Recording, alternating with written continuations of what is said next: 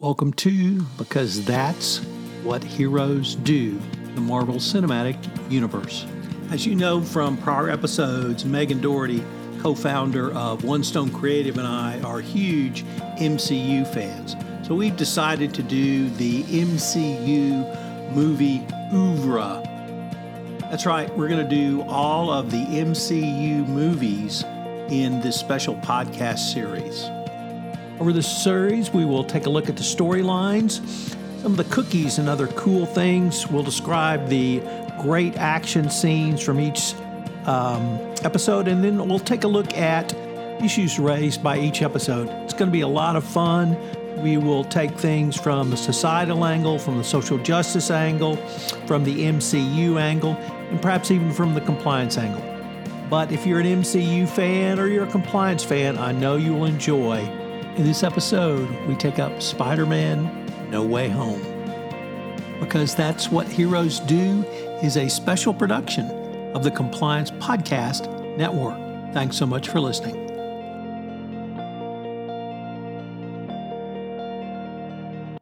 This is one rocking great movie.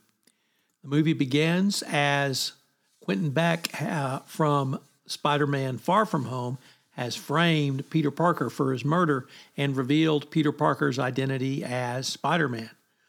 Parker's girlfriend MJ and his best friend Ned Leeds and Aunt May are interrogated by the Department of Damage Control. Lawyer Matt Murdock gets Parker's charges dropped, but the group grapples with negative publicity. Additionally, all three have their MIT college applications rejected. After that happens, Parker goes to the New York Sanctum to ask Stephen Strange for help.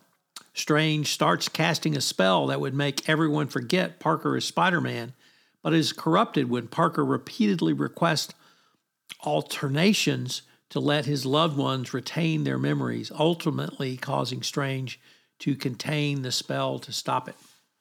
At Strange's suggestion, Parker tries to convince an MIT administrator to reconsider the applications of MJ and Ned, but during this time, they are attacked by Dr. Octavius. Octavius rips the nanotechnology from Spider Man's iron spider suit, which then bonds with his mechanical tentacles, but it allows Parker to control them. Then Norman Osborn arrives and attacks and Strange teleports Parker back to the sanctum and locks Dr. Octavius in a cell next to Curt Connors.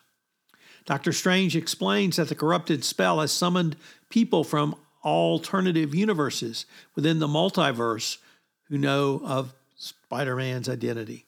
He orders Parker, MJ, and Ned to find and capture them. They locate and retrieve Max Dillon and Flint Marko at a military research facility. Osborn reclaims control of himself, split from the Green Goblin personality, and then destroys the Goblin mask.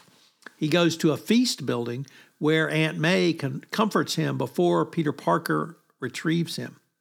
While discussing their battles with Spider Man, Osborn, Dr. Octavius, and Dillon realize they were pulled from their universes just before their deaths. Doctor Strange prepares to reverse the contained spell and send the villains back to their respective universes. But Parker and indeed Ned and MJ argue that they should first cure the villains of their insanity that would lead to their deaths and to possibly change their fate upon return.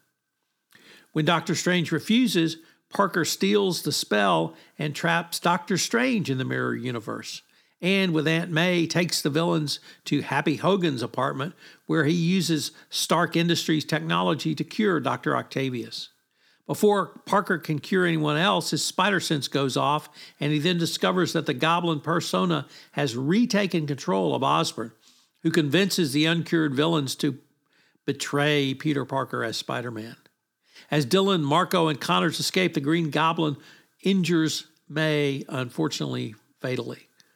But before she dies, she utters the famous line with great power, there must also come great responsibility. And that, of course, comes from Uncle Ben. Ned discovers he can create portals using Doctor Strange's sling ring, which he and MJ use to locate Peter Parker. They instead find alternative versions of Parker's from the villains' universes who were also summoned by Doctor Strange's spell and are nicknamed Peter 2 and Peter 3.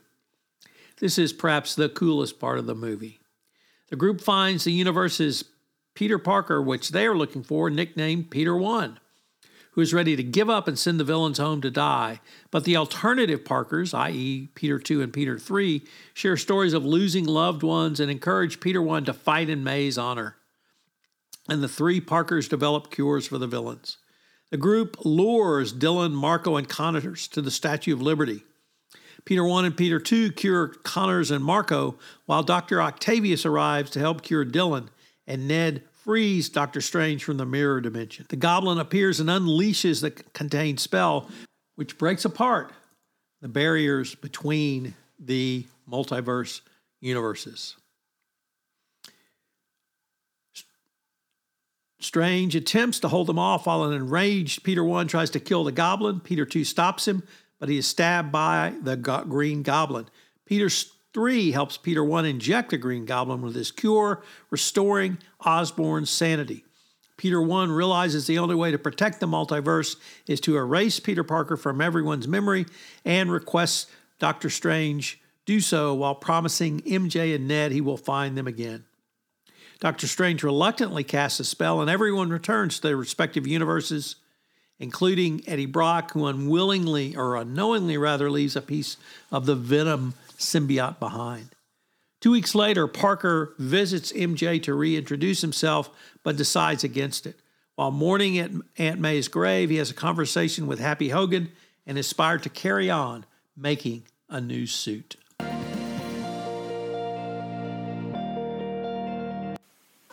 Hello, everyone. This is Tom Fox back again with Megan Dougherty for the award winning, because that's what heroes do.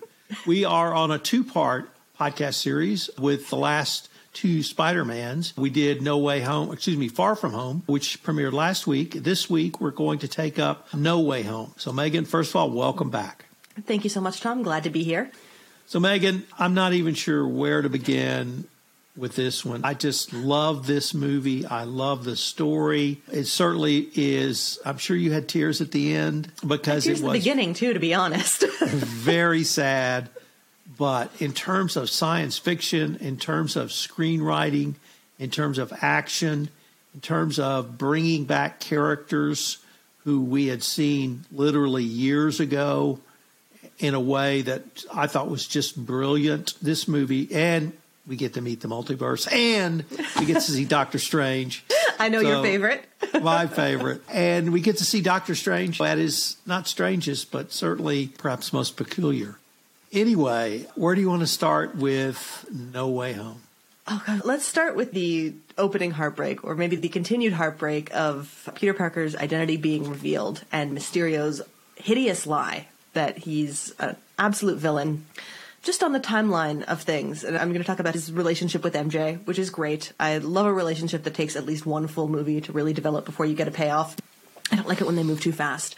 But they had just gotten together. They were open with each other. They were honest with each other. Peter didn't have to lie. And he's just, it's great. He's got his team. He's got his people. Everything's going to be fantastic. They're going to have fun zipping around the city. He's going to have fun terrifying MJ. I love that she hates web gliding. And then the world knows. The world knows who he is. The world has been fed this lie. Everyone turns against him. And all of a sudden things get really complicated. And that is, that, it just hurts a little because he worked so hard to get that really modest goal, that little bit of personal happiness and comfort and support. And just at the beginning of the movie, boom, it's gone. Everything's really difficult again. So I thought that was just, it was a heartbreaking way for things to start. What did you think? I so enjoyed seeing Matt Murdock that I thought the whole thing was just a setup just to get him in the movie. And for 30 seconds, I got to see Daredevil as a lawyer, and uh, I love that scene. There's this one scene, he's a bit, but there's one scene where he catches a brick that no one sees coming, and they ask, How'd you do that? He said, I'm a very good lawyer. Very good lawyer. so I thought the whole thing for me was setting up that one scene. Uh, Fantastic. So, Close curtains, end movie. Great job, everyone. Great job. When is Daredevil coming back? I'm just sick. It got canceled anyway, so I was thought a lot of that scene, but the wrench, the heart wrench of him being exposed and the consequences of that, particularly when Ned and MJ were turned down to MIT. I certainly understood Peter Parker getting turned down, but that was heartbreak for him. But for the other two, because they were his friends. Yeah. Yeah, it was just, that was heartbreaking. And I didn't go to MIT, I didn't apply to MIT, but for those who can apply and can get accepted, that's a huge deal. Yeah. That part was, I thought, pretty tough. But the, and everybody got dragged down. Aunt May, Happy, his friends around that. But as they move forward, he goes to New York. He seeks out Doctor Strange solution or a cure, which is a spell. But then we begin to see a part of Peter where he asserted himself, but in a very teenage way. Okay, I want this everything, but I want a few carve outs. I want a few more carve outs. Yeah, just a few more carve outs. Let's keep a few other people out of that spell. And and it can't be done that way. And that really sets a chain of events that lead to the rest of the movie. And we get to find out about the multiverse. And the consequences of the uncast spell were just created a great story mm-hmm. because here are the villains we got to see Electro, Green Goblin, Sandman, Venom, and then we got to see the three Spider Men together. That was so fun. and it was so fun and it was so cool. It was like, I love Tobey Maguire. I wasn't that big of a fan of Andrew Garfield, but I thought he was great in this movie. And I went back and watched the old his Spider-Man and had a new appreciation for his ability as well. He retired from acting or doesn't do very much, don't see a lot of him. And perhaps the same of Tobey Maguire, but I love the original Tobey Maguire Spider-Man movies.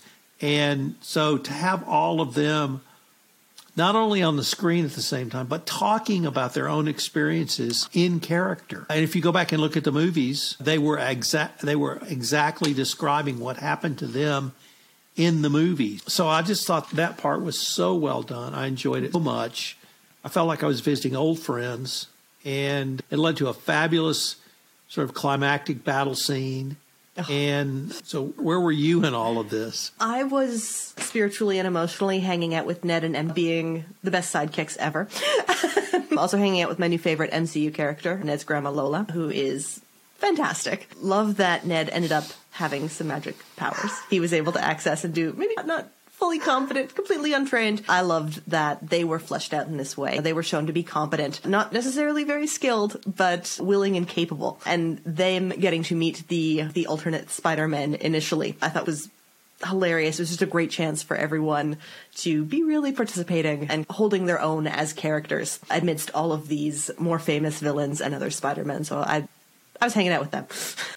So the villains, they were absolutely fabulous. I loved Doc Ock from the Tobey Maguire Spider-Man. And so I think Alf, Alfred Molina is a fabulous actor. I would pay him to re- read the dictionary or watch, I would pay to watch him read the dictionary. William Dafoe as the Green Goblin from the first Spider Man. He, he must have had a lot of work because I don't think he's aged a day. but you really saw the how the tension between his per, his personality as the scientist and the Green Goblin really was a character dynamic for him. The Sandman, I was a big fan of Sandman in the original format with Thomas Haden. Then from the Andrew Garfield, we had Electro and um, I'd forgotten Venom appeared way back then. But Jamie Foxx as Electro, he was he was just fabulous, and the way he acted and described, I like this feeling or I like what this has brought me, you could just see, or I felt like he was inhabi- inhabiting the role in a way I typically don't see from actors, particularly of cartoon villains. And that he just spread his arms and he became Electro. Exactly. Very what were you, what, if any, were your favorite villains? Oh gosh, I did think Doc Ock was great. I particularly liked the way the different villains when they were in the wizard's dungeon. No way to sugarcoat it, just a wizard's dungeon. The way they snipped and snarked at each other, I thought was right. great. It was so fun. The intention of Green Goblin, a good guy side, was really interesting. I'm not as familiar with any of these villains. I, it's been a minute since I've seen the Tobey Maguire. I don't think I've seen the Andrew Garfield Spider-Man movies at all. But yeah, I enjoyed the interplay between them. I enjoyed Doctor Strange's dawning horror as he realizes exactly what the botch spell has unleashed. and that he had just a convenient dungeon. Amazing. that was great. Just do it down here in the dungeon. That's where we'll put him. I thought it was a lot of fun. It was a great kind of multi-angle battle royal at the end, but I think there's one big point that we need to talk about, which was the end of May. How did you feel about how they approached that, dealt with it? What did you think of her loss? I've been in love with Marisa Tomei since she appeared on the big screen. Same, since I was old enough. Yeah. and so that that was very poignant for me. But here's what overshadowed it: they were talking about each Spider-Man was talking about what they had lost, mm. and the Andrew Garfield character, he lost his MJ. She wasn't named that. I can't remember what her name was, but his Gwen? girlfriend, Gwen. Yeah. Gwen. And so when he was described, they were all describing what MJ, or the other two were describing what MJ meant to them. And he started talking about her, and he said, That was my MJ. And it was all in the context of Aunt May and what was about to happen to her. I just realized we all have an MJ. And I thought he was saying, We've all lost somebody. And they may not be named MJ, but that was his MJ. And I've had my MJ. You've had your MJ. We've all had our MJ. And that was the line that really got to me. I think the part that hit me the most about Aunt May's death, it was her death itself was poignant. Her last words to Peter were amazing, but then it was that the police were arriving. And Happy blocks them for just a second because he knows what's going on. He knows that Peter can't stay, and he he gives her this he gives him this tiny minute to say right. goodbye. Completely insufficient, but like the only thing he can give him. Oh, after he just got dumped, and oh my, that's when I lost it. When I saw Happy kind of stepping in between them, the coming police. Ugh. And the line, "With great power comes great responsibility." Uncle Ben said that line.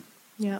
In both the Tobey Maguire and the Andrew Garfield versions, Uncle Ben was a character and died early on. And when I heard that line, I thought of Uncle Ben. And so it sort of channeled, he'd lost his parents. He'd lost both his parents. And Happy lost somebody. And not that we've never realized Happy wasn't his own character, but he became as real for me in that moment than he had ever been because the focus was dead on him literally, what he had lost. We're going to kind of lead up to the end, which was terribly sad. But the other thing that was going on, and why I thought this was science fiction at its finest, and why the MCU works, is we were introduced to the multiverse. And it was not like Doctor Strange in the multiverse that we've previously talked about. It wasn't that overt. But we got a sense of what can happen, what the possibilities are, and that I guess Disney owns Marvel, and they can take this franchise in directions that we have never seen or perhaps even conceived of, but yet are in the comic books that they can use as great source material. So I just thought the multiverse almost as a tease mm. were worth it for the movie alone. I love that they dealt directly with the fact is, yeah, these other versions exist. These other things all exist. These other worlds, these other ideas, these other versions of people that you know, and they're all real. It's like the improv prompt, yes and. So you get this and you get this and you get this and it all gets to exist at the same time. And I think that's what a what a generous way to treat the cinematic universe. We get to the end. And so if you haven't seen it, if you haven't seen the movie, big spoiler alert, we're going to tell you what happens. Huge. Huge. And to save all multiverses, Peter Parker has to have his planet, our planet, everyone's memory wiped of him. Literally everyone.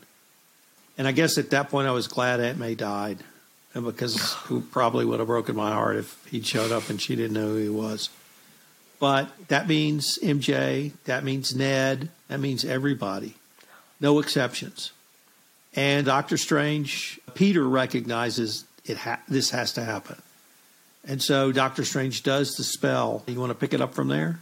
Okay, so Doctor Strange does the spell, knowing that everyone who has ever met, known, seen, or heard of Peter Parker is going to forget that he's a person that they know or that he's a person at all. And Peter knows it's going to happen. He chooses it.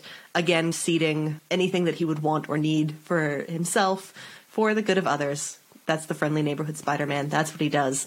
And as soon as he does, he gets a brief moment to say goodbye to, to Ned and MJ, who are furious, understandably, I think, with him for making this choice, but it had to be the way it was. And then we get to the, the spell is recast, the world is saved, and Peter's best friends don't know him. And he goes to try and do what he promised them, because he promised them, I'm going to come back, I'm going to tell you, we're going to become friends again, it's going to be great. And he meets them and he realizes he really can't or at least he can't right away.